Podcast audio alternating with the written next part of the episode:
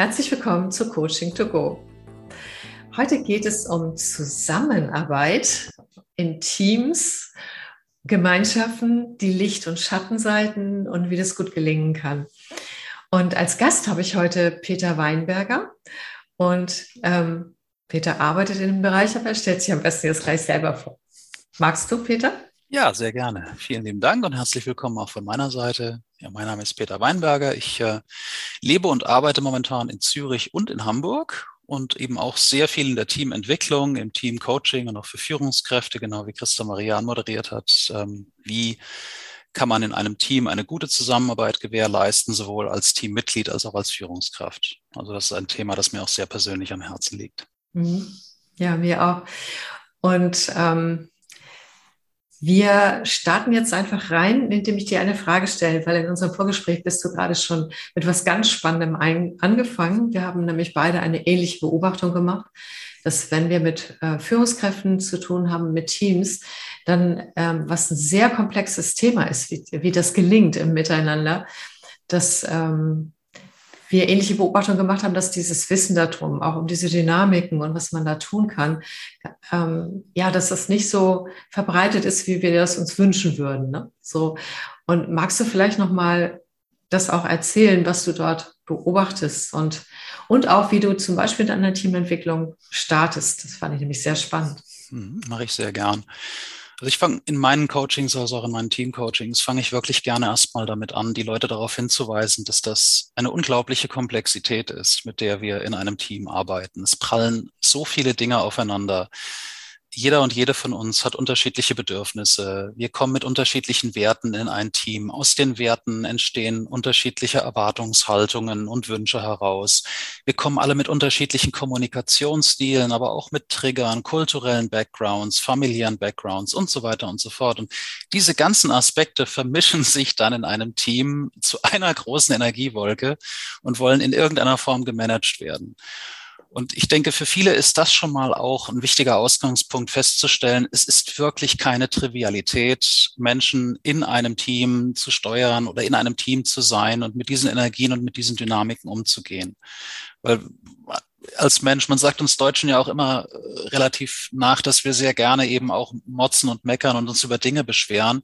Aber es muss eben auch mal anerkannt werden, dass manche Dinge wirklich auch aufgrund ihrer Natur wirklich kompliziert und komplex sind. Und damit möchte auch umgegangen werden.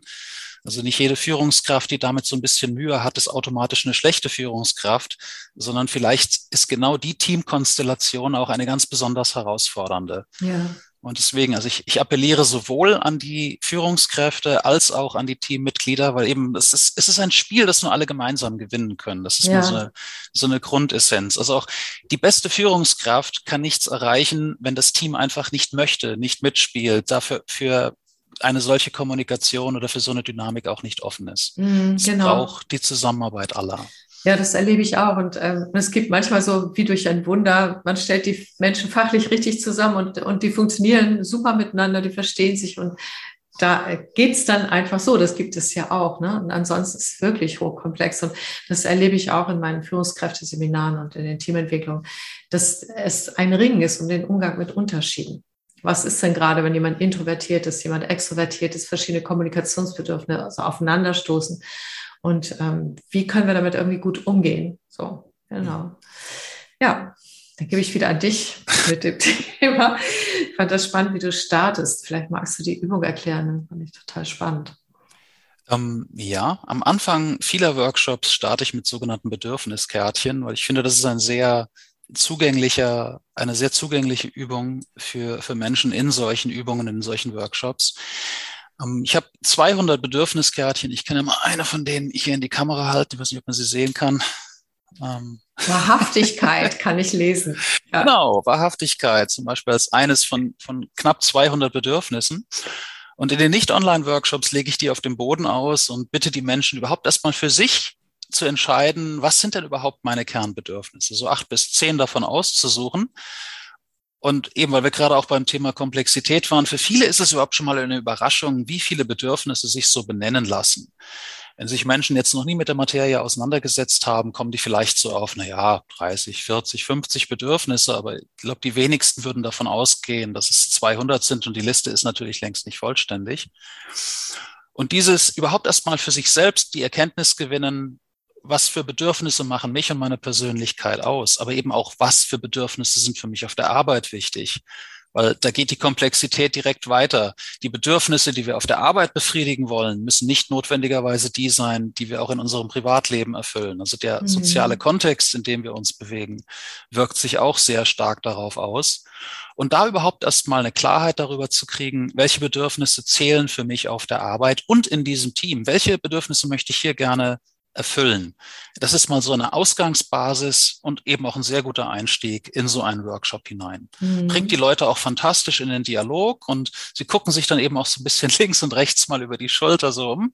Wie sieht denn das bei dir aus und was ist dir wichtig? Also es ist eine wunderschöne Ausgangsbasis, um Menschen mhm. in den Dialog und ins Gespräch zu bringen. Mhm. Ja, genau.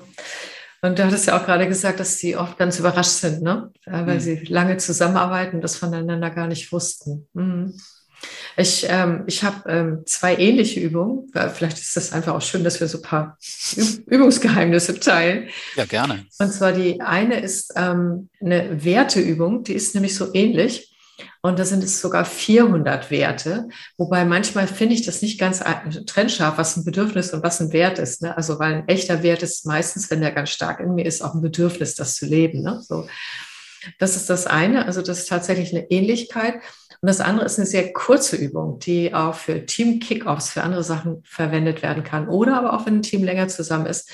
Ähm, und zwar ist die äh, drei äh, Punkte, das Drei-Punkte-Statement. Das erste Statement ist, gut arbeiten kann ich, wenn. Also dann jeder sagt dann einfach spontan, wann er gut arbeiten kann.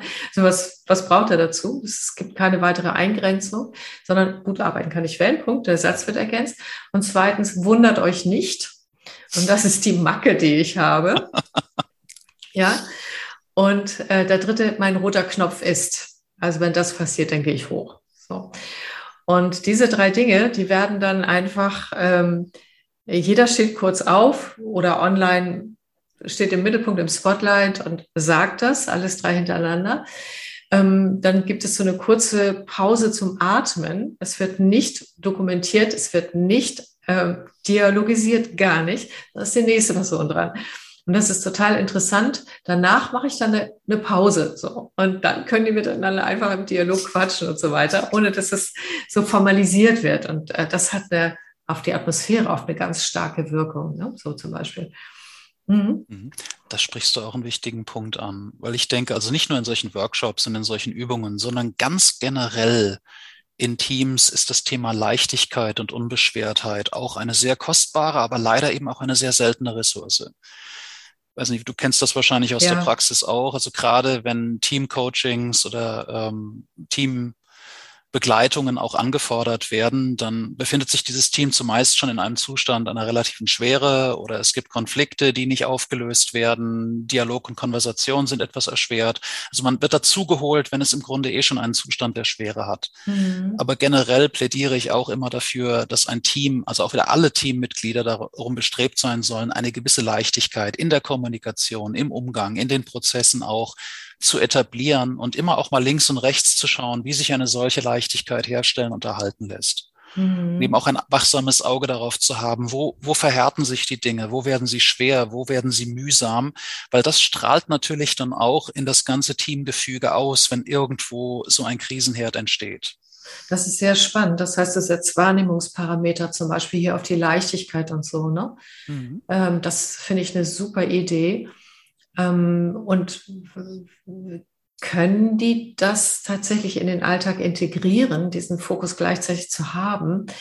Ähm, ich kann mir vorstellen, wenn man ein Team mitentwickeln darf, wo diese Verhärtung noch nicht ist oder dieser Stau noch nicht ist, oft ist es leichter, als wenn die schon im Stau sind, oder? Mhm, definitiv. Mhm. Aber genau dieser Hinweis, dass es so etwas überhaupt auch gibt und dass es auch in der Verantwortung von jedem und jeder im Team liegt, ähm, auf solche Dinge auch mitzuachten. Das ist ja auch so ein, ein gern genommener Gedanke. Verantwortlich für das Wohlbefinden und das Funktionieren eines Teams ist in erster Linie die Führungskraft. Also mhm. Also solchen Aussagen stelle ich mich auch immer relativ vehement entgegen. Also ja. es, ist, es ist dieses berühmte auch Abgeben von Verantwortung, was ja sehr beliebt ganz generell ist. Aber ich bringe die Menschen lieber dorthin, eben auch die Verantwortung auch zu akzeptieren. Und da sind wir auch direkt beim nächsten. Verantwortung ist nichts Böses. Verantwortung ist nichts Schweres oder etwas Schlimmes, sondern es ist schön. Es trägt zur eigenen Freiheit und eben auch zum eigenen Wohlbefinden bei, wenn ich Verantwortung auch wahrnehmen und ausführen kann, weil ich bringe mich ja dann auch in einer aktiven und gestalterischen Art und Weise mhm. in ein Team ein. Ich sorge auch dafür, dass es mir und meinem Team gut geht und das ist ein mhm. sehr befriedigendes Gefühl. Und genau diesen Funken versuche ich auch überspringen zu lassen, dass mhm. man wegkommt von diesem, andere sind verantwortlich dafür, dass es mir oder meinem Team gut geht, sondern mehr hinzu, ich kann auch eine ganze Menge tun und eine ganze Menge beitragen und einbringen, damit es mir und anderen besser geht. Ja, ja ich finde das auch ganz wunderbar, weil dadurch entsteht auch dieses Gefühl von Selbstwirksamkeit, von Gestaltungskraft und all dem. Und während du das sagtest, habe ich mich auf die Position von manchen Menschen, die ich äh, in den Seminaren höre, wie die über ihre Teammitglieder reden, äh, gestellt und die sagen, na ja, das wäre ja schön, wenn das jemand machen würde, aber das machen die ja nicht, ne? Das muss ja dann immer ich. Oder ähm, ja, aber ist ja nicht jeder so äh, in der Lage, äh, sag ich mal, die Verantwortung zu tragen oder Konflikte auszutragen. Oder aber meine Leute sagen, äh, Arbeit ist Arbeit, alles andere interessiert mich nicht. Ne? So. Oder ich bringe dir mal gleich eine ganze Latte, damit du damit arbeiten kannst. Oder sie sagen, ja, aber die sind introvertiert, die sprechen solche Sachen nicht an und ne, die klären das lieber mit sich alleine und so. Ne? Das heißt, ähm, da kommen eine ganze Menge erlebbarer Verhaltensweisen, die ja auch zu würdigen sind und die auch wichtig sind. Aber was machen wir denn dann? Das Abholen und eben auch das Würdigen dieser verschiedenen Bedürfnisse und der verschiedenen Kommunikationsstile, das ist auch wieder nicht nur für die Führungskräfte natürlich eine Herausforderung. Und ein Punkt, den ich definitiv auch den Menschen ans Herz lege, ist auch nicht zu versuchen, alles immer so krampfhaft über einen Kamm zu scheren. Also da auch mal so ein bisschen aus dem, aus dem Ungewohnten, also aus dem Gewohnten herauszudenken, in das Ungewohnte, in das Kreative hinein. Zum Beispiel, dass wenn jetzt wenn die Leute jetzt abends mal zusammen nach der Arbeit ein Bier trinken gehen, dass das und dass, dass man auch weiß, für die Introvertierten des Teams ist das nicht unbedingt ein Vergnügen, ist das nicht unbedingt ein Spaß. Was für manche so die totale Erholung und die totale, totale Erfüllung sind, da haben wir wieder den Querverweis zu den Bedürfnissen, ist für die anderen einfach nur eine Belastung und anstrengend.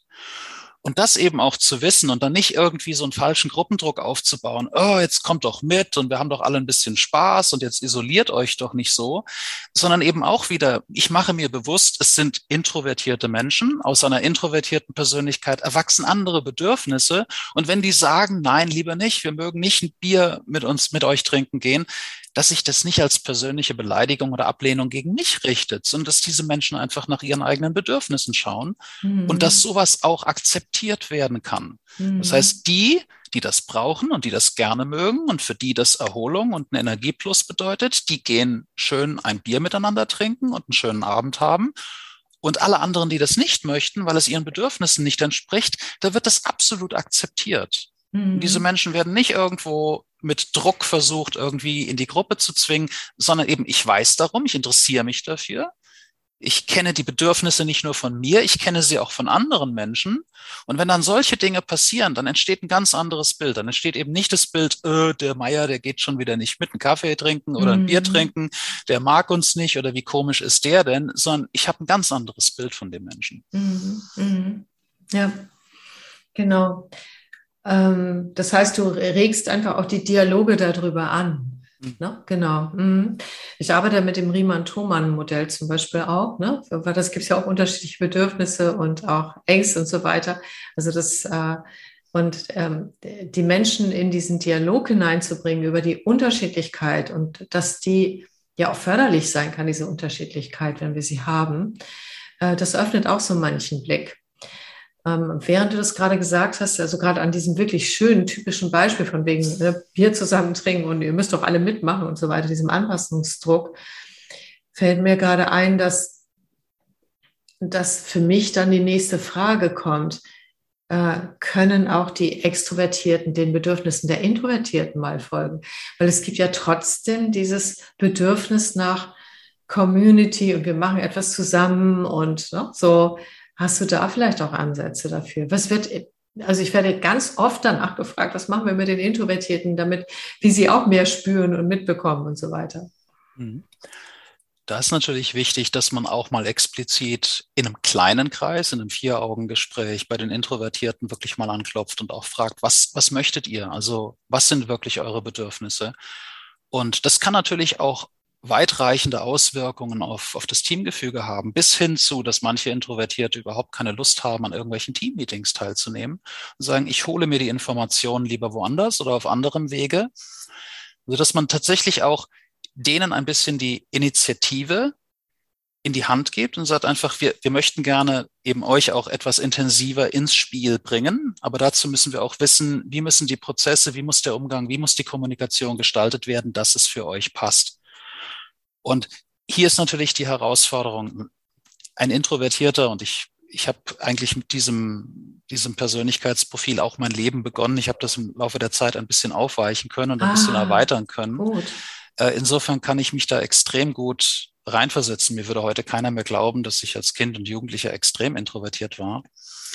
Ähm, aber einfach Introvertierte halten sich von ihrem Grundnaturell gerne im Hintergrund. Also das ist, sie Sie kommen von sich aus selten in die Initiative, wenn sie nicht aufgefordert werden, weil sie sich einfach damit wohlfühlen. Da sind wir wieder bei den Bedürfnissen. Mhm. Das Bedürfnis, in den Vordergrund zu treten oder in erster Reihe zu stehen oder eben laut zu kommunizieren, ist bei Introvertierten nicht da. Mhm. Und sie warten entsprechend, bis sie aufgefordert werden, mhm. etwas zu tun oder etwas zu sagen, sich zu etwas zu äußern. Und genau wie du auch angedeutet hast, das Tragische ist, dass hinter den Introvertierten sehr oft ein Riesenpotenzial ungenutzter ja. Talente steht. Absolut. Also das heißt, da sind ganz viele Fähigkeiten, ganz viele Talente, ganz viele Expertisen vorhanden, die nur darauf warten, abgeholt und sinnstiftend auch in einem Team eingesetzt zu werden. Aber gerade weil der typische Introvertierte damit nicht hausieren geht, also es sind eben auch keine, die sich hinstellen und sagen, guck mal, was ich alles Tolles kann oder mhm. ähm, wie, wie großartig ich das machen kann. Es möchte abgefragt werden. Was ich aber aus eigener Erfahrung, also sowohl von mir selbst als auch mit meiner Arbeit mit anderen introvertierten Menschen kenne, ist, ähm, das Bedürfnis nach Aufmerksamkeit und nach einem echten Interesse an mir als Mensch, an meinen Fähigkeiten und daran, wie ich mich in ein Team einbringen kann, da unterscheiden sich Introvertierte und Extrovertierte nicht voneinander. Wir alle mögen es, gesehen zu werden. Mhm. Wir alle mögen es, Aufmerksamkeit zu bekommen und eben auch, dass unsere Talente und Fähigkeiten gesehen und nutzenstiftend eingebracht werden. Mhm. Und da ist, sind jetzt auch wieder die Menschen, ähm, im Team und auch die Führungskräfte gefragt zu sagen, holt das ab. Also stempelt mhm. diese Menschen nicht leichtfertig irgendwo mhm. als Sonderlinge oder als Isolierte ab, sondern geht auf sie zu, weil die meisten warten drauf und freuen sich drüber, wenn es passiert. Mhm. Ja, wobei, äh, genau, das sehe ich ganz genauso. Und auch, ich gebe auch die gleichen Tipps. Ähm, und ich denke da gerade an, an, ja, das war diese Woche sogar im Seminar, jemand gesagt, der hat das schon so oft versucht und spricht auch wirklich unter vier Augen mit der Person, holt, versucht es abzuholen, bittet ihn auch zum Beispiel in Teammeetings mal ähm, bestimmte Dinge darzustellen, die der erarbeitet hat und so weiter. Und er sagt aber trotzdem nein. Ja, er will das nicht. so. Und, und das ist jetzt für mich auch so ein, so ein ganz spannendes Thema, weil äh, ich sehe das genau wie du. Es geht nicht darum, äh, Gruppendruck aufzubauen und alle über einen Kamm zu scheren, auf keinen Fall dieses zwangsweise Team zu sein. Das erzeugt keine, äh, es erzeugt auch Konflikte und auch keine gute Atmosphäre, sondern eher dieses, dass jeder gesehen und gewürdigt wird in seinem So-Sein und das geguckt wird, wie damit irgendwie gut umgegangen wird. So, ne? Das sehe ich ganz genauso. Und manchmal ist es aber wirklich nicht so einfach. Und das sind die meisten Fragen, was mache ich denn dann? Also welche Herangehensweisen kennst du vielleicht noch? Ne? So, ähm, das wirklich abzuholen. Man sagt ja, eine Königsdisziplin bei Führungskräften ist auch das Delegieren. Und auch Zwischenmenschliches kann man tatsächlich auch delegieren. Gerade wie du sagst, das, das Team ist in den seltensten Fällen wirklich ein großer Organismus, in den wirklich alle zu gleichen Teilen eingebunden sind. Es wird immer Strömungen und Tendenzen, es wird stärker miteinander verbundene Klicken und weniger miteinander verbundene Menschen in einem Team geben. Und diese Dynamik verändert sich ja auch im Laufe der Zeit. Und wenn ich jetzt als Führungskraft, aus welchen Gründen auch immer, das kann an meiner Persönlichkeit liegen, an meinem Kommunikationsstil, vielleicht nur am Klang meiner Stimme, das können teilweise ganz banale Dinge sein, ich sage, ich kriege zu einem bestimmten Menschen in meinem Team keinen Zugang, möglicherweise kriegen das andere hin. Dass ich eben auch diese zwischenmenschliche Verbindung, ich nehme da manchmal auch Beispiele aus der Chemie, wenn ich mich jetzt mit einem bestimmten Atom nicht unmittelbar verbinden kann, aber vielleicht gibt es noch ein Atom, was man dazwischen setzen kann und sagen, und dann machen wir eben eine Dreierbindung. Ich muss jetzt nicht mit jedem anderen Atom unmittelbar verbunden sein, mhm. solange es einen Weg gibt von mir zu dem anderen Atom, funktioniert es. Mhm. Und das muss, es muss nicht, das ist auch genau wie mit der, mit der Arbeit an sich, es muss nicht immer alles über meinen Schreibtisch gehen bei mhm. einer Führungskraft. Wenn ich das abgebe und ich weiß, ähm, das ist in guten Händen und das wird bearbeitet und es hat hinterher die richtige Qualität und das ist pünktlich fertig, dann muss ich es nicht kontrollieren und muss es auch nicht auf meinem Schreibtisch liegen haben. Mhm. Ja, genau. Und auch, und, und auch da denk, auch da sage ich immer, wo liegen die Affinitäten? Weil etwas, ähm, weil du gerade auch das Wort Druck verwendet hast, ähm, ich hoffe, der kleine Exkurs ist in Ordnung. Ich, ich arbeite gerne auch mit dem Bild von, ähm, du, du erreichst Dinge entweder durch, durch Druck oder durch Zug. Und ich sage immer, Sehnsucht zieht dich nach vorne, wenn etwas schön und eben, da sind wir wieder bei Leichtigkeit ist, wenn dich etwas sehnsüchtig anzieht, dann ist es leicht, weil du wendest dich schon nach vorne und der Sog zieht dich noch nach vorne. Wenn allerdings mit Druck gearbeitet wird, also hier bist du und dann wird mit Druck geschoben, dann, dann drückst du unbewusst immer auch noch ein bisschen zurück. Also es ist auch energetisch ist das der schlechtere Deal, weil du, du wehrst dich auf der einen Seite gegen den Druck von hinten mhm. und kommst entsprechend nur langsam wieder ja, nach vorne. Das stimmt. Deshalb ähm, arbeite ich zum Beispiel auch gerne mit äh, ressourcenorientierten Methodiken und ähm, zum Beispiel die Dream Team Methode. Äh, kennst du die? Nein. Oh, die ist echt cool. Also es geht darum, dass sich ähm, alle dann überlegen, welches Streamteam haben sie mal erlebt. Das kann im Sport gewesen sein, das kann in, im Studium gewesen sein, das kann in dieser Firma, in einem anderen Team, ist egal wo, ja. Und zunächst mal trance sie so ein bisschen rein in dieses so, wo habt ihr das schon mal erlebt und wo war das wirklich, diese Leichtigkeit da, ne? das finde ich einen guten Begriff oder so andere Dinge und wo hat das Spaß gemacht und so. Und wenn die dann da drin sind, dann bitte ich Sie als nächstes ähm, zu sagen, okay, dann schreibt doch mal auf, was habt ihr da erlebt? Wie hat das Team sich verhalten? Was haben die getan? Was haben sie nicht getan? Das genau, was habt ihr dort erlebt? Was, was äh, ist beschreibbar? So. Und dann füllen sie Kärtchen aus, entweder online oder in Präsenz. Und dann werden die alle veröffentlicht und dann äh, schauen die das untereinander an. Und dann hast du in der Regel ein, ein großes Sammelsurium. Du hast auch deckungsgleiche Dinge aber eben nicht nur, weil Menschen ja unterschiedlich sind. Mhm. Und ähm, der nächste Schritt ist zu sagen, ah, spannend. Was davon würdet ihr sagen, wäre auch für unser Team relevant? Also, weil nicht alles ist ja relevant aus anderen Bereichen. Dann mhm. wird eine Relevanzabfrage gemacht, dann werden die Kärtchen quasi umgehängt in einen Relevanzbereich. Und dann kommt der nächste Schritt zu sagen, hey, was haben wir denn hier schon? Was leben wir denn eigentlich schon miteinander von diesem relevanten Bereich? Dann wird erstmal auch ressourcenorientiert geguckt, äh, was ist das Relevante daran und was leben wir schon? Und dann ähm, äh, eventuell gibt es noch Zwischenstufen mit Bewertung und so, je nachdem, wie groß das Team ist und, und was bei dem Dialog entsteht. Und dann im nächsten Schritt wäre, ah, was aus dem Relevanzbereich könnten wir denn noch leben? Was könnten wir denn noch gebrauchen?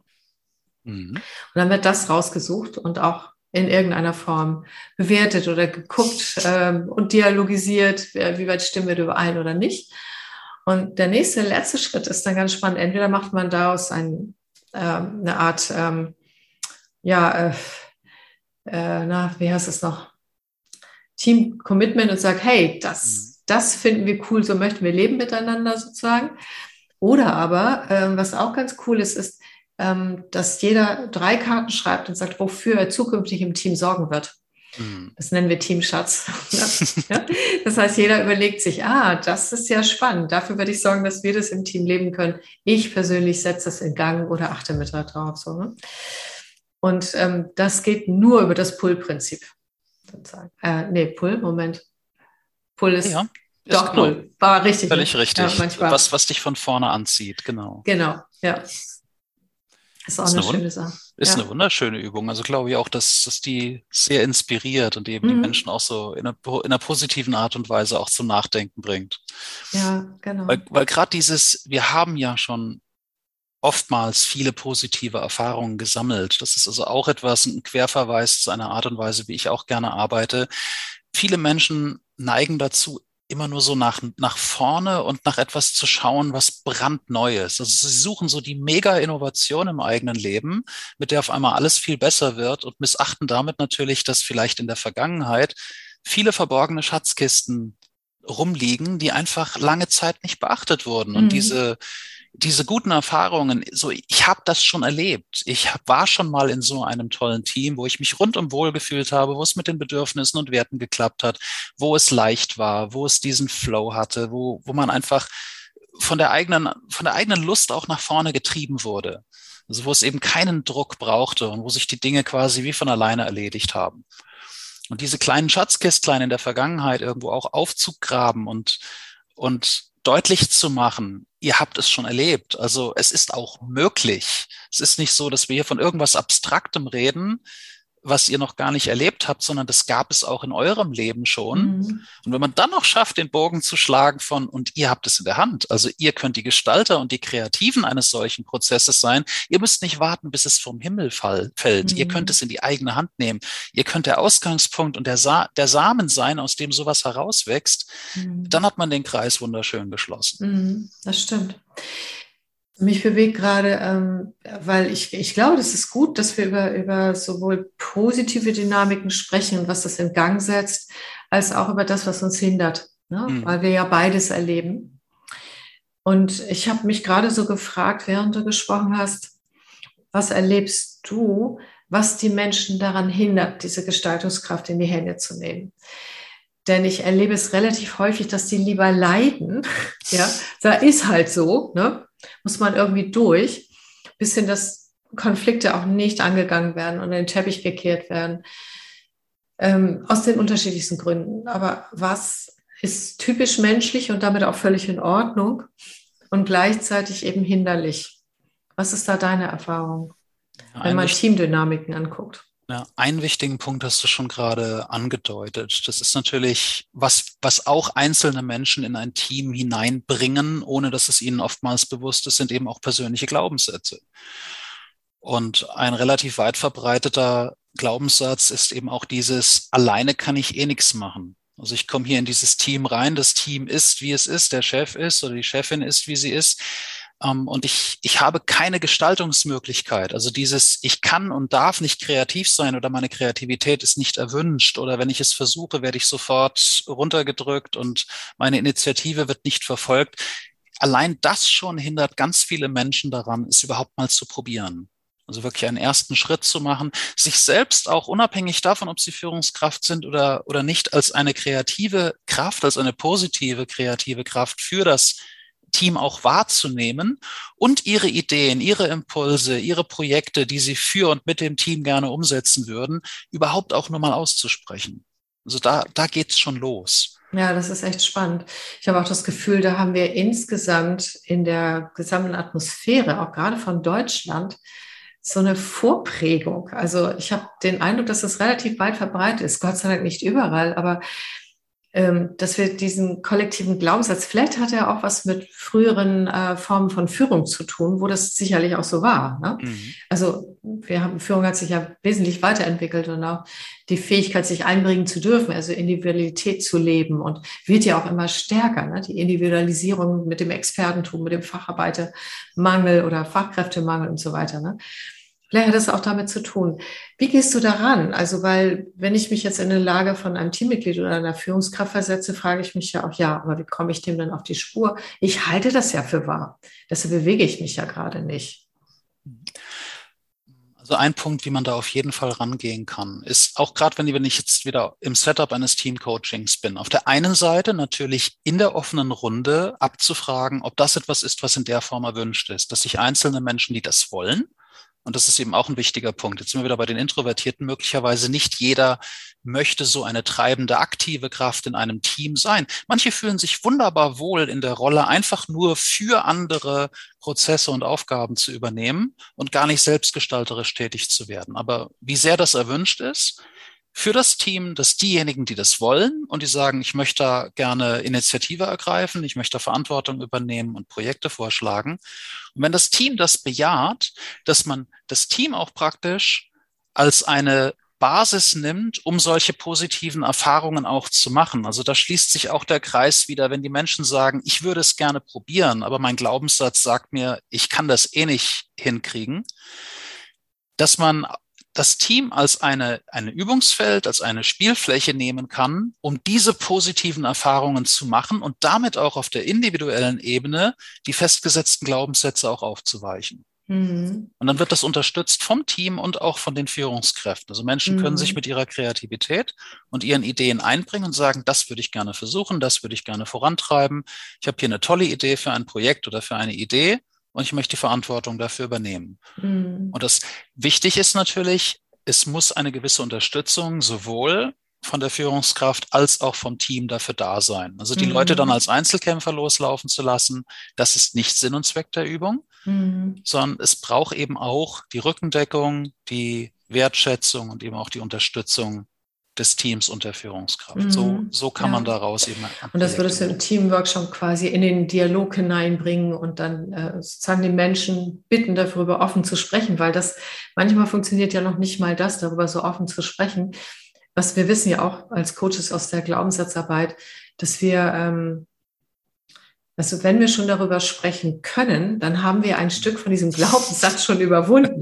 Ja, das ist so. Weil sonst würden wir, also wir kommen ja schlichtweg gar nicht auf die Idee, äh, dass da etwas möglich ist. Das heißt, wir brauchen schon auch eventuell über eine Übung oder über, äh, über eine Erkenntnis oder über eine Erlaubnis, ob selbst oder von jemand anders, in so eine unbewohnte Erfahrung reinzugehen oder reingelockt zu werden oder rein, ähm, ja, ähm, eingeladen zu werden. Ne? Ähm, weil das ist nämlich tatsächlich so, das ist so, diese Wirkung von Glaubenssätzen ist so fundamental, weil es ist ja auch bis ins limbische System im Gehirn, das schlägt Neuronalstrukturen an, mhm. die uns, die ja auch Wahrnehmung verändern. Ne? Ich habe da so eine, so eine, kennst du Black Stories? Wahrscheinlich, Nein. ne? Nee, kennst du nicht? Oh, die sind auch großartig. Oh, die sind großartig. Und zwar ähm, Black Stories, äh, das sind immer kurze Geschichten, ähm, die etwas darstellen. Also ich habe da so eine Geschichte, das verrate ich jetzt nicht, falls nochmal irgendjemand bei mir Seminar kommt, weiß die Person schon die Lösung. Nein, ich verrate es doch. Also es geht darum, zum Beispiel eine Black Story ist, äh, du kriegst eine kurze Geschichte, Caesar und Cleopatra liegen tot am Boden und der Teppich ist feucht, äh, es ist aber kein Blut und keine Waffe zu sehen und da liegen Glasscherben rum. Was ist passiert? Und dann mhm. dürfen Sie mit zehn geschlossenen Fragen, also auf die ich mit Ja oder Nein antworte, versuchen herauszufinden als Team, was da los ist. Genau. Und dann wirken natürlich alle Dinge im limbischen System, sind Caesar und Cleopatra abgespeichert, ne? so ganz klar. Und manche Teams kommen bis zum Schluss nicht darauf, und das ist sogar eine sehr hohe Anzahl, also über 90 Prozent, und finden dadurch keine Lösungsmöglichkeiten. Und dann sind die Fragen zu Ende. Und und die Lösung ist natürlich, Cäsar und Kleopatra sind Fische. Sie sind keine Menschen. Und dann in dem Moment, wo jemand darauf kommt, dass es keine Menschen, also nicht die historischen Figuren sind, kommen sie auf andere Möglichkeiten, sich zu überlegen, was da los war. Und dann stelle ich immer die Frage, ja, und ähm, warum äh, sozusagen war das tatsächlich am Anfang gar nicht möglich, diese Aufgabe zu lösen? Und dann ja, weil wir das anders abgespeichert haben. Und schwuppdiwupp sind wir bei dem Thema Wahrnehmung, die eingeschränkt wird, Lösungsmöglichkeit, die eingeschränkt wird und so. Über solche Dinge ähm, kann ich zumindest eine Offenheit dafür erzeugen, weil die meisten Menschen, die sich nicht als Coaches betätigen, die wissen nicht unbedingt um das Thema der Wahrnehmungseinschränkung, auch der Lösungsraumeinschränkung durch Glaubenssätze. Und denken, ich bin halt so, dass das aber gar nicht so stimmt, sondern dass das nur eine Prägung ist, die ich im Laufe des Lebens erworben habe. Ähm, das ist den Menschen oft auch gar nicht zugänglich. Ne? Hm. Und diese Prägungen können wir hinterfragen dann, wenn wir so. Und da ist so die Frage, jetzt habe ich viel geredet, aber ähm, ich muss mal wieder auf den Punkt zurückkommen, wie dieses, äh, wie wir damit ja umgehen können, dass tatsächlich dieser Dialog dann auch entsteht und ob das Führungskräfte vielleicht auch können oder auch Teammitglieder anregen können. Was meinst du dazu? Dein, dein Beispiel mit Caesar und Cleopatra ähm, ist an der Stelle ja wirklich auch schon gut gewählt, weil es heißt ja überhaupt erst auch mal einen Raum erweiterter Möglichkeiten sichtbar zu machen. Warum sollten da Führungskräfte anders sein als andere Menschen? Also man sieht ja dann manchmal den Wald vor lauter Bäumen nicht. Mhm. Da kommt ja auch noch dazu, dass wir als Menschen fürchterliche Gewohnheitstiere sind. Das heißt, wenn du seit zehn Jahren in einer bestimmten Prozess und in einer bestimmten Art und Weise arbeitest, auch wieder was mit Wahrnehmung zu tun. Es verstellt dir im Laufe der Zeit den Blick, dass es noch andere Herangehensweisen und Möglichkeiten und kreative Wege gäbe, mit den gleichen Aufgaben umzugehen. Und diesen Raum wieder zu öffnen, ich meine, das ist ja eine der Kernaufgaben, die wir als Coaches haben. Wir bringen einen externen Blickwinkel, einen erweiterten Blickwinkel in einen sozialen Kontext wieder herein, da wo die Menschen einfach die Scheuklappen, äh, ohne dass sie das wollen, ohne dass sie das gemerkt hätten, im Laufe der Zeit sehr eng angelegt haben. Da ist unsere Fachfremdheit, dass wir eben nicht in diesem Betrieb schon seit zehn Jahren, ist ein großer Vorteil, weil wir können Blickwinkel einnehmen, auf die solche Menschen nur schwer oder gar nicht mehr kommen können. Mhm. Insofern, das hat nichts damit zu tun, dass wir intelligenter oder besser ausgebildet sind, Nein, sondern wir haben eine Außenperspektive, mhm. die wir in so einen Kontext reinbringen können. Und, Und auch auf Genau. Ja? Nee, und, Entschuldigung, ich wollte dich nicht unterbrechen. Hier kein Problem. Und auf die Gefahren, mich dazu wiederholen. Auch hier ist wieder, wenn, wenn diese Dinge erstmal sichtbar sind und man die Menschen auch dazu inspirieren kann, auf eine positive, auf eine ziehende Art und Weise, auf eine sehnsüchtige Art und Weise, mal andere Herangehensweisen zu probieren. Und zu schauen, mal gucken, wie wir das bestehende, wie wir das bestehende Bild aufgelöst bekommen. Mhm. Dann können sich so schöne Projekte ergeben, so kreative Kräfte entfalten. Mhm. Ja, und ich finde das Beispiel, was du eben vorhin gesagt hast, ich finde das insofern spannend, weil es zeigt auch wieder, es ist nur eine weitere Facette auch in der Komplexität von Menschen mhm. und eben auch von Teams, weil diese Wahrnehmungsfilter, die sind unglaublich mächtig und die wirken sich auf ganz viele unterschiedliche Arten und Weisen aus. Also mhm. wiederum ein Beispiel aus meinen Coachings ist, ähm, Entschuldigung, dass ich da jetzt ein bisschen abschweife, aber das ist auch, weil ich denke, der, der Kopf, unser Verstand ist als Werkzeug an der Stelle auch sehr überbewertet in einer in einer etwas verzerrten Art und Weise. Und ich sage den Leuten immer, wenn ihr morgens den Tag startet mit der festen Überzeugung, das wird ein guter Tag, dann beauftragt ihr eure Wahrnehmung und euren Verstand indirekt die Indizien und die Beweise dafür zu finden, dass das ein guter Tag wird. Also ihr nehmt die guten Dinge nicht nur leichter und bereitwilliger wahr, ihr bewertet sie auch stärker. Und alles, was dann vielleicht mal schief geht, das wird so als kleiner Messfehler Fehler zur Seite visualisiert. Das findet nicht die große Beachtung, weil ihr ja möchtet, dass der Tag gut wird. Das habt ihr euch ja morgens gesagt. Und der gleiche Mechanismus funktioniert umgekehrt genauso. Also wie wertvoll ist der Verstand und die Wahrnehmung, wenn sie durch so einen Glaubenssatz, das wird ein guter Tag oder ein schlechter Tag, so massiv in eine oder in die andere Richtung gezerrt werden können. Mhm. Ja, ja. Genau, ich finde es ein super Beispiel dafür. Also auch, was jeder für sich tun kann. Ne? Mhm. So, ja, genau.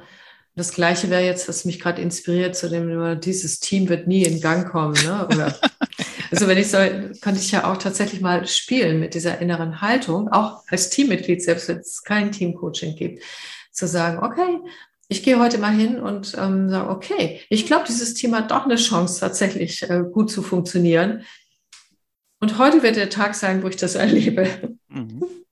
Ja. Aber wichtig ist, ja. ja. Ich glaube, wichtig ist nur, dass, ähm, dass äh, dieses spielerische Herangehen. Ähm, weil sofort natürlich die anderen Teile in uns, die anderen Teammitglieder, die sagen, ah, zehn Jahre lang, ah, und jetzt rede ich mir das hier ein, ich rede mir das so schön und so bla bla bla bla bla das heißt, aus dem Unbewussten kommt vielleicht tatsächlich auch so ein, so, naja, also, das kannst du dir jetzt hübsch vornehmen, ne? Ich beweise dir mal das Gegenteil, ja. Das, das ist ja auch so, wir sind ja nicht immer eins in unseren Handeln. Aber ich glaube, wenn wir das äh, spielerisch mal probieren, uns erlauben, spielerisch mal diese neuen Dinge ausprobieren, ohne dass sie gleich in Ernst funktionieren müssen. Ich glaube, dann machen wir das uns leichter, oder? Hm, auf jeden Fall. Hm. Also das, das sind auch drei Grundprinzipien, ob das jetzt Teamcoachings sind oder persönliche Coachings. Ich wollte Ewigkeiten schon mal auch einen Beitrag drüber schreiben. Es sind so drei Elemente, die ich in unserer Welt mehr und mehr vermisse, insbesondere in der Welt der, der erwachsenen Menschen, also je älter sie werden. Das ist auf der einen Seite eben die Neugier, die kindliche Neugier, so dieses, eben, ich probiere auch mal Dinge aus. Ich, ich gehe da mal verspielt und, und neugierig dran und gucke mir das mal an, so wie sich ein Kind anschauen würde. Ein Kind kriegt irgendeinen neuen Gegenstand in die Hand den es noch nie vorher gesehen hat. Und dann muss das erstmal untersucht und von allen Seiten betrachtet. Und dann wird es vielleicht auch mal in den Mund genommen und mal hochgeworfen und mal gucken, wie das klingt, wenn man dagegen klopft.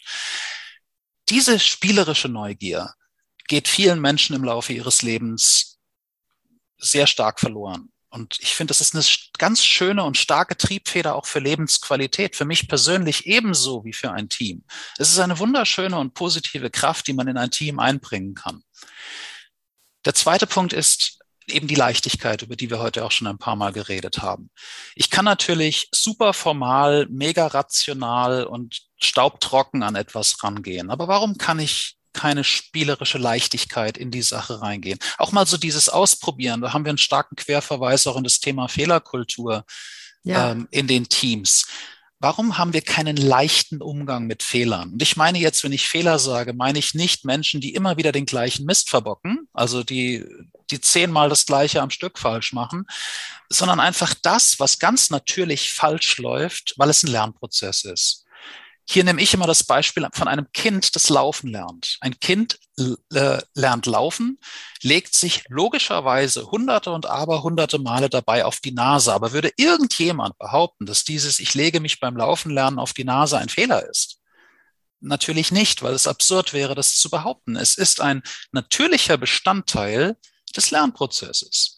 Und auch diese leichte, spielerische und auch großzügige Art und Weise mit Fehlern oder was, was, wie auch immer wir das bezeichnen mögen, umzugehen und auch zu unterscheiden zwischen, okay, das ist jetzt jemand, dem habe ich es schon 20 Mal gesagt und jedes Mal ist die Kaffeemaschine wieder kaputt, weil er die falsche Kombination von Knöpfen gedrückt hat. Das, da schließt sich ja auch wieder der Kreis im Sinne von, da beweist ein Mensch seine Unwilligkeit zum Lernen zur Weiterentwicklung, zum Wachstum. Also wenn wir überhaupt von Fehlern reden wollen, dann wäre das im engeren Sinne des Wortes etwas, wo ich noch sagen würde, ja, das könnte wir als Fehler bezeichnen, eben diese Unwilligkeit oder Unfähigkeit, überhaupt mal einen Schritt voranzutun. Aber alles, was im Rahmen von einem Lernprozess passiert, weil ich es noch nicht besser weiß und auch noch nicht besser wissen kann, und weil ich mich mittendrin befinde im Wachstum, Warum haben wir solche Schwierigkeiten damit, mit sowas leicht und locker und großzügig umzugehen? Mhm. Und eben ein ganz komischerweise alle wünschen es sich im Team. Jeder möchte, wenn solche Fehler passiert, passieren, großzügig behandelt werden und möchten, dass es, dass man keine Riesensache draus macht. Man mhm. redet drüber, man schaut, wo sitzt das Learning und geht danach weiter, völlig unbeschwert. Aber genau diese Leichtigkeit fehlt in vielen äh, Kontexten. Ja, und um das Ganze abzurunden, weil ich vorhin von drei Sachen geredet habe, das dritte ist Vertrauen. Ja. Eben auch das Vertrauen darin, dass sowas funktionieren kann, dass Menschen, wenn ich mal einen Fehler mache, dass sie auch großzügig und leicht mit mir umgehen und mhm. dass das Leben danach schnell wieder normal weitergehen kann oder mhm. dass ich mhm. Unterstützung kriege oder dass ich gehört werde, wenn ich mal ein Projekt vorschlage. Mhm. Also das Vertrauen ist so eine ganz starke Basis, ein ganz starkes Fundament in diesem Kontext. Oh ja, total. Da würde ich auch gerne nochmal drauf einsteigen, weil Vertrauen hat für mich äh, sehr, sehr viele auch tiefe Dimensionen. Mhm weil mir wird gerade durch das Gespräch mit dir auch nochmal deutlicher, wir bringen ja wirklich immer also uns als Mensch mit all dem, was wir in uns tragen, du hast vorhin von einem Rucksack gesprochen, äh, einfach auch in die Teams mit ein. Ne? Und da ist eine ganze Menge drin. Und ich glaube, dieses, ähm, dieses Vertrauen in uns selbst und in andere können wir auch nur dann schenken, wenn wir auch eine Idee davon haben, wie soll ich das sagen, dass wir das auch mitgestalten. Wenn wir uns als Opfer empfinden, dann sind die anderen automatisch Täter. Ja, und dann kann das bei Kleinigkeiten schon so sein, ja, dem kann man ja auch nicht mehr vertrauen und so. Und äh, da ist für mich auch ein Stück die spirituelle Dimension drin. Also dieses, wenn ich in einem Team gelandet bin, dann gibt es auch einen Sinn und Zweck, warum ich genau in diesem Team bin, warum ich mich auch mit den Lebensthemen in mir oder in diesem Team auseinandersetzen darf gerade. Da ist auch diese Eigenverantwortung, dass quasi dann die Schuld nicht im Außen zu suchen, sondern tatsächlich individuell oder auch als Führungskraft, warum jetzt das Team so ist, wie es ist, zu schauen, was hat das auch mit mir zu tun, mhm. ja? Und da kommen wir ganz schnell zu dem Thema Vertrauen. Ja. Und, ähm, und ich, ich habe den Eindruck, dass dieses Thema wirklich mit, mit tiefes Selbstvertrauen, Vertrauen das Leben, Vertrauen in die anderen, wer damit, ähm, wer da eine gute Füllhöhe hat innerlich, sozusagen, für diese Person, die kann Leichtigkeit eher erzeugen oder auch lernen oder diese Dinge, weil es nicht so riskant ist. Aber jemand, der schon sehr viel Vertrauensverlust in sich trägt und Narben und das alles und noch nicht diesen Weg gegangen ist, das zu verarbeiten, für diese Person wird es enger und schwieriger, äh, vertrauensvoll mit anderen zusammenzuarbeiten. Absolut. Und das ist auch wieder ein fantastisches Beispiel für die eigene Wahrnehmung, für die eigene Interpretation der eigenen Welt. Weil was ist die Wahrheit, wenn ich sage, du bist ein Mensch, dem man nicht vertrauen kann? Oder wenn ich den Blick nach innen richte und sage, ich bin so oft verletzt worden, dass ich keinem anderen Menschen mehr vertrauen möchte das ist eine schwierige Wahrheit zu akzeptieren. Also bei mir selbst zu bleiben und zu sagen, ich wurde so viel verletzt, dass ich grundsätzlich ein großes Thema damit habe, irgendjemandem zu vertrauen. Und weil wir natürlich in der eigenen Lebensgeschichte nicht gerne als jemand Blödes dastehen möchten, ist die Versuchung sehr groß, das nach außen zu projizieren mhm. und stattdessen zu sagen, ja, es liegt nicht an mir, aber dir als Mensch kann man nicht vertrauen weil du flunkerst gerne mal oder du verhältst dich nicht wie ein vertrauenswürdiger Mensch. Es ist ein ganz starker Impuls und ein ganz starker Reflex bei vielen Menschen, statt bei sich selbst zu schauen und zu schauen, was hat das mit mir zu tun? Und ich rede hier definitiv nicht von Schuld. Also ich bin ein Nein. absoluter Gegner des Schuldkonzeptes. Ja, ich auch. Ich habe das gar nicht. Hm. Ja, also und ich, ich, hm ich inspiriere die Menschen auch wirklich immer dazu, sich von diesem Konzept auch zu verabschieden und zu mhm. sagen, ich, ich kenne keine einzige positive oder konstruktive Kraft, die von Schuld ausgeht. Mhm. Verantwortung ist was ganz anderes. Und eben mhm. dieser Blick nach innen und zu sagen, ich akzeptiere und nehme wahr, dass ich in meiner Vergangenheit einfach ganz viel enttäuscht wurde und dass mir das das Leben sehr schwer gemacht hat, anderen Menschen zu vertrauen. Mhm. Und dass, dass ich da etwas zu tun habe, dass ich da Ballast habe, den ich bitte aus meinem Leben wieder raustragen möchte, dass ich da ein Wachstum vollziehen möchte, dass ich da eine Barriere habe, die mich daran mhm. hindert, anderen Menschen wieder nahe zu kommen. Dieser Schritt auch wirklich zu sagen, da steckt etwas in mir. Mhm. Und eben, wie du so schön gesagt hast, das sind Steine im Rucksack, die tragen wir in ein Team mit hinein und die mhm. strahlen in das Team aus. Mhm. Und das ist genau. der, das ist der Charme, wenn das erkannt wird und die mhm. Menschen auch sagen, ich übernehme die Verantwortung und ich mhm. realisiere und akzeptiere, das ist mein Thema, das ist mein Stein, der in meinem Rucksack steckt. Wenn ich mich darum kümmere, profitiere ich davon. Aber jegliches soziale Umfeld, in dem ich mich bewege, profitiert mit meine, meine ja. Partner und Partnerinnen, meine Familie, meine Kinder, meine Freunde, mein Arbeitsumfeld, alle haben etwas davon, mhm. wenn ich mhm. diesen Stein aus dem Rucksack rausnehme, weil mhm. ich diese Energie, dieses Misstrauen nicht mehr ausströme. Mhm. Die Welt mein, wird, wird, ja. wird, zu einem besseren Ort, wenn ich das. Das stimmt. Ähm, das Spannende ist, meine Erfahrung ist, es funktioniert sogar dann schon, wenn ich das innerlich annehme. Ich muss es mhm. noch nicht mal bearbeiten. Weil ich habe auch mit Menschen gearbeitet, die haben gesagt, nee, das bearbeite ich nicht, das Thema, das ist mir zu heftig. Und das ist ja auch eine Entscheidung, die völlig in Ordnung ist. Natürlich sind wir Coaches immer so entwicklungsorientiert, so, oh, löse das alles auf, werde glücklich und all das, ja. Und äh, das ist ja auch richtig, dass wir so sind. Und gleichzeitig habe ich festgestellt, wenn jemand aber wirklich das in sich erkennt und sagt, ich kann nicht vertrauen, weil, und ich werde das nicht bearbeiten, das ist mir too much, das ist jetzt hier, das ist meine Entscheidung, ähm, aber in dem Moment geht diese Energie des Misstrauens schon nicht mehr in die Atmosphäre. Mhm. Und zwar, weil einfach dieser Mensch hat es zu sich genommen und damit in seiner eigenen Verantwortung gefühlt und in seiner eigenen Verantwortung entschieden. Und das ist total spannend, was dann geschieht. Ich habe das oft schon auch erlebt, ähm, dass diese Art von Selbsterkenntnis dann plötzlich eine komplette Veränderung der Atmosphäre gemacht hat. Und dass es eben nicht mehr nach außen gegangen ist. Weil diese Energie will sich ja ausdrücken. Und in dem Moment, wo sie zu sich genommen wurde und jemand es in die eigene Verantwortung genommen hat, muss sie nicht mehr irgendwie, ja, in quasi auf die anderen projiziert werden. So. Und das spüren andere Menschen auch schon, was ist da passiert? Und gibt es eine Erleichterung? So. Das wollte ich nochmal als Ergänzung sagen. Mhm. Ja, und das, was du gerade erzählt hast, das hat bei mir auch wieder eine Verbindung hergestellt äh, im, im Denken und im Fühlen. Hm. Bei den Gefühlen, wenn es geht um, um Wut oder um Traurigkeit, da hat es ja einen ähnlichen Mechanismus. Ich habe irgendwo mal gelesen, Wut ist nichts anderes als verzerrte Traurigkeit. Mhm. Nur dass Wut den Vorteil hat, Wut ist etwas, das können wir auf etwas oder auf jemanden richten. Wut hat ein Ziel, beziehungsweise braucht auch ein Ziel und üblicherweise ein Ziel im Außen. Natürlich kann man auch wütend auf sich selber sein, aber in der Regel sucht sich Wut ein Ziel im Außen. Und das ist aber, wir, wir suchen die Verantwortung wieder im Außen und wir sind uns auch nicht bewusst, dass das ursprüngliche Gefühl gar nicht gar nicht die Wut ist, sondern irgendein Schmerz oder irgendeine Traurigkeit. Nur Schmerz und Traurigkeit haben in dem im engeren Sinne kein Ziel. Mhm. Und erwecken deswegen in uns auch dieses unangenehme Gefühl von Passivität oder Hilflosigkeit. Mhm. Und deswegen stellen wir uns diesem Gefühl nur ungerne, während uns Wut ja noch ein Gefühl von Macht verleiht, mhm. von Aktivität. Deswegen mhm. ist es für viele Menschen das charmantere Gefühl und der charmantere ja. Umgang damit. Spannend, auch das hat gerade wieder was ausgelöst in mir.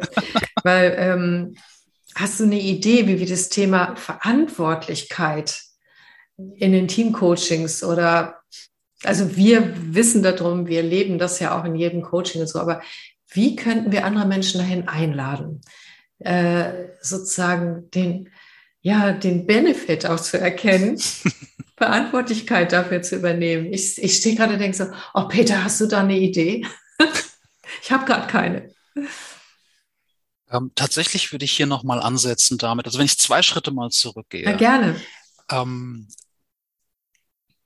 ich, genau, ich würde ich würd da nochmal ansetzen bei, bei einer Parallele und zwar, wir werden ja sozial auch, glaube ich, im deutschsprachigen Raum sehr stark irgendwie darauf gedrängt, dass wir von Kindesbeinen an lernen äh, oder verinnerlicht bekommen, dass Lernen ein Druck ist wir müssen was lernen. Wir gehen in die Schule und wir müssen dort was lernen. Und das ist so ähnlich wie mit der Verantwortung. Wir kriegen ein Bild eingeimpft, dass Lernen etwas ist, das wir tun müssen, was mit Druck verbunden ist. Wir kriegen nicht gespiegelt, dass Lernen etwas Schönes ist, dass Lernen Spaß machen kann, dass Lernen wahnsinnige Lebensqualität und Lebensfreude in uns erzeugen kann. Mhm. Dieses Bild kriegen wir nicht sauber vermittelt. Und mit der Verantwortung ist es so ähnlich. Und genau da setze ich auch in meinen Teamcoachings an. Verantwortung hat auch vom Begriff und wie dieser Begriff üblicherweise interpretiert wird, hat so eine Schwere. Es hat was mit Arbeit zu tun. Es hat was mit Einschränkung von Freiheit zu tun. Also dieses Ich bin für etwas verantwortlich fühlt sich für viele Menschen wie eine Kette an. Und ich fange damit an, dass ich dieses Bild verändere. Ich sage, nein, Verantwortung, wahre Verantwortung schränkt eure Freiheit nicht nur nicht ein, sie vergrößert eure Freiheit. Und zwar substanziell. Aber auch hier sind wir wieder bei den Glaubens. Aber wie machst du das denn, dass es bei mir ankommt? Peter, das ist ein schöner Spruch, finde ich gut. Unterzeichne ich sofort. Ah, aber stell dir vor, du bist gerade nicht in deiner Eigenverantwortlichkeit. Wie kriegst du mich dahin, dass ich weiß, was du meinst? Das funktioniert nur in der Praxis. Ich bringe die Menschen dazu, dass sie es in der Praxis drauf ankommen lassen, dass sie überhaupt erst mal ah. diesen Gedanken akzeptieren. Ja. Ich sage immer, versuche dich mit dem Gedanken und dem Gefühl anzufreunden. Und wenn diese Freundschaft ein kleines bisschen etabliert ist, dann bring es in die Praxis. Ich sage auch immer, ich habe früher auch Klavierunterricht gegeben und ich habe meinen Schülern damals immer gesagt, Klavierspielen lernt ihr nicht in der Stunde, wo ich dabei bin. Hier gibt es ein bisschen Struktur, ein paar Tipps und Tricks, die Technik, das Handwerk. Klavierspielen lernt ihr außerhalb der Stunde. Und mit dem Coaching ist es genau dasselbe. Nicht die Coaching-Stunde bringt den Menschen voran, sondern die ganze Praxis außerhalb hm, der Stunde. Ja. Und dieses dann ist im Alltag zu integrieren, es auszuprobieren, den Mut aufzubringen, auch gegen diese alten Gewohnheiten sich mal zu stellen, zu sagen, ja, hier würde ich normalerweise nicht vertrauen, hier würde ich keine Initiative ergreifen und dann eben die bewusste Entscheidung zu treffen, ich stelle mich jetzt mal gegen diesen Glaubenssatz, ich, ich überwinde den Widerstand, um mir diese Freiheit zurückzuholen. Ich erkenne, dass ich hier an einer Kette hänge und ich möchte diese Kette gerne loswerden. Ich möchte mhm. gerne freier werden. Ich möchte gerne wieder leichter sein. Ich möchte gerne wieder neugieriger sein. Alles, worüber wir heute schon gesprochen haben. Mhm. Ja. Und das ist, das ist die Motivation, wo ich den Leuten wirklich auch, ich gebe ihnen das Bild von, ihr werdet viel freier und viel leichter sein. Aber das braucht die Praxis. Ihr müsst euch selbst in der Praxis die Erfahrungswerte schaffen. Das funktioniert und das geht auch anders, als mhm. ich es mhm. gewohnt bin. Und das fühlt sich ja. gut an. Das bringt tatsächlich die Lebensqualität in mein Leben zurück. Mhm, genau. Ja, das kann ich total nachvollziehen. Und gerade so, was ich als Coach sowieso tue, du ja auch, und ähm, was ich als Führungskraft auch dafür tun kann oder was jedes Teammitglied dafür tun kann, ist, ähm, einen inneren Vertrauensspielraum dieser Person zu geben, um die es geht. Mhm. Und an sie zu glauben, dass sie tatsächlich in der Lage ist, neu zu lernen mhm. und es neu zu betrachten. Weil Vertrauen schenken oder Vertrauensspielräume zu schenken und diese innere Haltung Menschen gegenüber zu haben, ist dermaßen powerful, dass das quasi eine Art Unterstützung ist mit oder Unterstützungsenergie ist, auch mit der wir Menschen tatsächlich auch ähm, fördern können. So, also in dem anderen tatsächlich auch dem, ja, eine Chance und sagen so, okay, und zwar unabhängig von dem, was ich bisher erlebt habe, einfach Vertrauen. Mhm.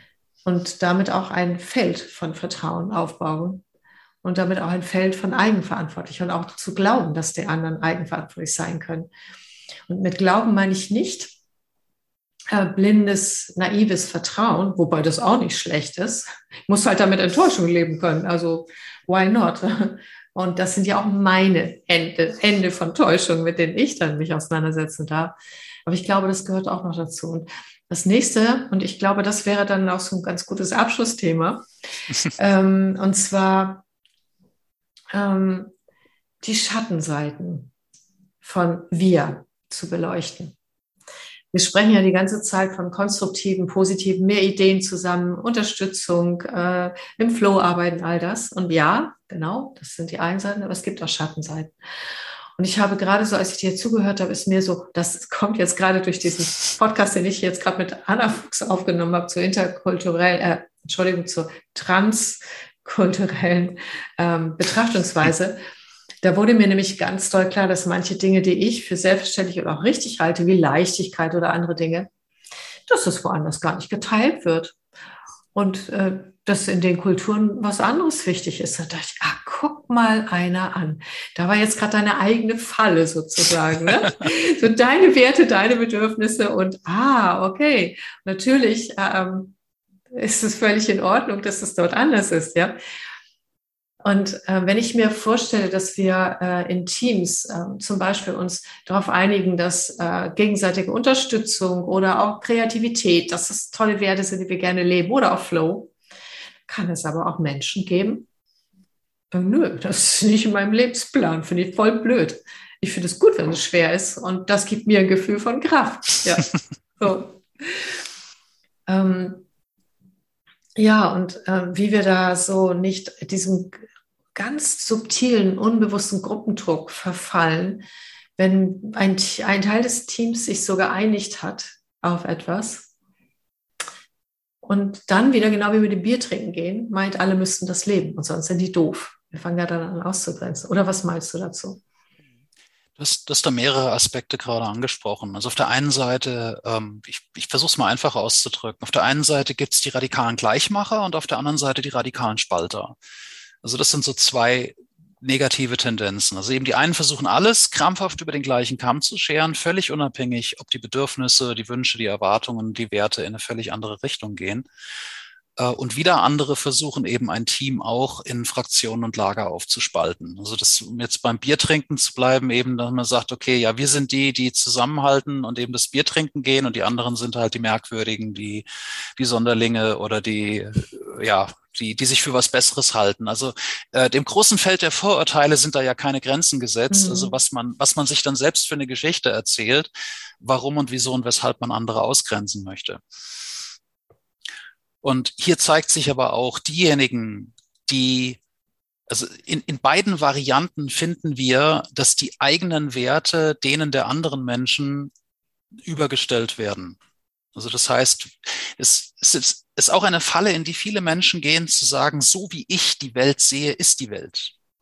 Also da wird nicht unterschieden zwischen meiner Wahrnehmung und meiner Realität und meiner Wahrheit, sondern wird die Wahrheit mit meiner Wahrheit gleichgesetzt. Mhm. Und das ist natürlich nicht nur nicht zutreffend, sondern eben Menschen, die eine andere Wahrheit, eine andere Wahrnehmung und ein anderes Bewusstsein haben, diesen gegenüber natürlich wird das nicht gerecht, kann es gar nicht. Und das, weil du vorhin auch von den Filtern geredet hast, das legt sich natürlich wie ein Schatten auf die Kommunikation, auf die Zusammenarbeit, auch auf die Beziehungen. Und wenn sich das erstmal festgesetzt hat, meine, du kennst diesen Kreislauf auch, wenn eine Beziehung erst einmal Schaden genommen hat, dann wird die Kommunikation von diesem Schaden auch negativ beeinträchtigt. Das ist auch, auch eine Übung, die kann jeder für sich im eigenen Leben ganz leicht nachvollziehen. Sucht euch im eigenen Leben mal einen Menschen aus, von dem ihr überzeugt seid, das ist ein Idiot. Wann immer dieser Mensch etwas sagt, wird das gefiltert von euch, weil es ist ja ein Idiot, der spricht. Ihr werdet am Anfang schon wahrscheinlich gar nicht richtig zuhören. Ihr werdet diesem Menschen nicht eure volle Aufmerksamkeit schenken. Ihr werdet das alles durch einen Filter jagen, der die Worte abwertet, entwertet. Ähm, vielleicht sagt dieser Mensch was total Schlaues und was total Richtiges, aber ihr werdet Argumente und Gründe finden, warum das doch nur Blödsinn ist, weil es mhm. ja doch nur ein Idiot ist, der das sagt. Mhm. Und auch wieder, der Mechanismus funktioniert in der, in der entgegengesetzt genauso. Wenn ihr einen Menschen total mögt und total liebenswert findet, der Filter funktioniert in die andere Richtung mhm. genauso. Mhm. Selbst wenn dieser Mensch totalen Schrott redet, ja. ihr werdet noch irgendwas Positives, Inspirierendes oder Charmantes an dem finden, was dieser Mensch sagt. Das ist eine super Geschichte, wo jeder sich selbst, jeder, jeder Mensch stimmt. Wenn du uns hier zuhörst, kannst du das halt gleich mal testen, was Peter gesagt hat. Das ist eine ganz großartige Methodik. Hm. Mhm. Ja, danke sich dessen auch bewusst zu sein. Also dass mhm. auch hier haben wir wieder eine unglaubliche Macht. Ich kann entscheiden, ob ich jemand als, ob ich jemanden auf einen Sockel stelle und sage, mhm. okay, das ist ein Mensch so toll, wie ein Mensch überhaupt nur sein kann, äh, oder ob ich jemanden abwerte. Mhm, also, genau. Und interessanterweise, es ist in beiden Richtungen stört es die Augenhöhe und es kann in beiden Richtungen kann es sich destruktiv auswirken. In der anbetenden wie in der kleinmachenden Variante. Mhm, ja, das stimmt. Und sich dessen eben auch bewusst zu sein und auch zu gucken, wie sind die Beziehungen? Auch wieder die Ehrlichkeit zu sich selbst. Verspüre ich aus welchen Gründen auch immer eine Abneigung gegen irgendjemanden im Team? Möchte ich mit jemandem nicht zusammenarbeiten? Was sind die Gründe dafür? Also diese radikale Ehrlichkeit auch sich selbst gegenüber ist eine Grundvoraussetzung, um eben auch solche Blockaden innerhalb eines Teams zu lösen. Nur hier bewegen wir uns natürlich, da müssen wir uns nichts vormachen, hier bewegen wir uns in einem, einem Raum größter Tabus, weil das sind natürlich die Dinge, die werden professionell natürlich niemals angesprochen. Natürlich mhm. mag ich Herrn Meier, selbstverständlich mag ich Herrn Meier. Ich habe überhaupt nichts gegen Herrn Meier und ich habe immer mhm. gut mit ihm zusammengearbeitet. Das ist dann die Fassade, die nach außen gespielt mhm. wird, während im Hintergrund der Konflikt und die Krise weiter kocht. Ja, und Gott sei Dank ist meine Erfahrung dann, wenn du sowas ansprichst oder wenn, wenn du dieses Bewusstsein schaffst, ne, sichtbar machst, das wirkt. Selbst wenn die während des Workshops oder so tatsächlich ein angepasstes Verhalten zeigen, um das Tabu nicht ansprechen zu äh, wollen oder um, um damit nicht äh, in den Kontakt zu gehen. Mhm. Ich habe aber dann die Erfahrung gemacht, es wirkt dann trotzdem.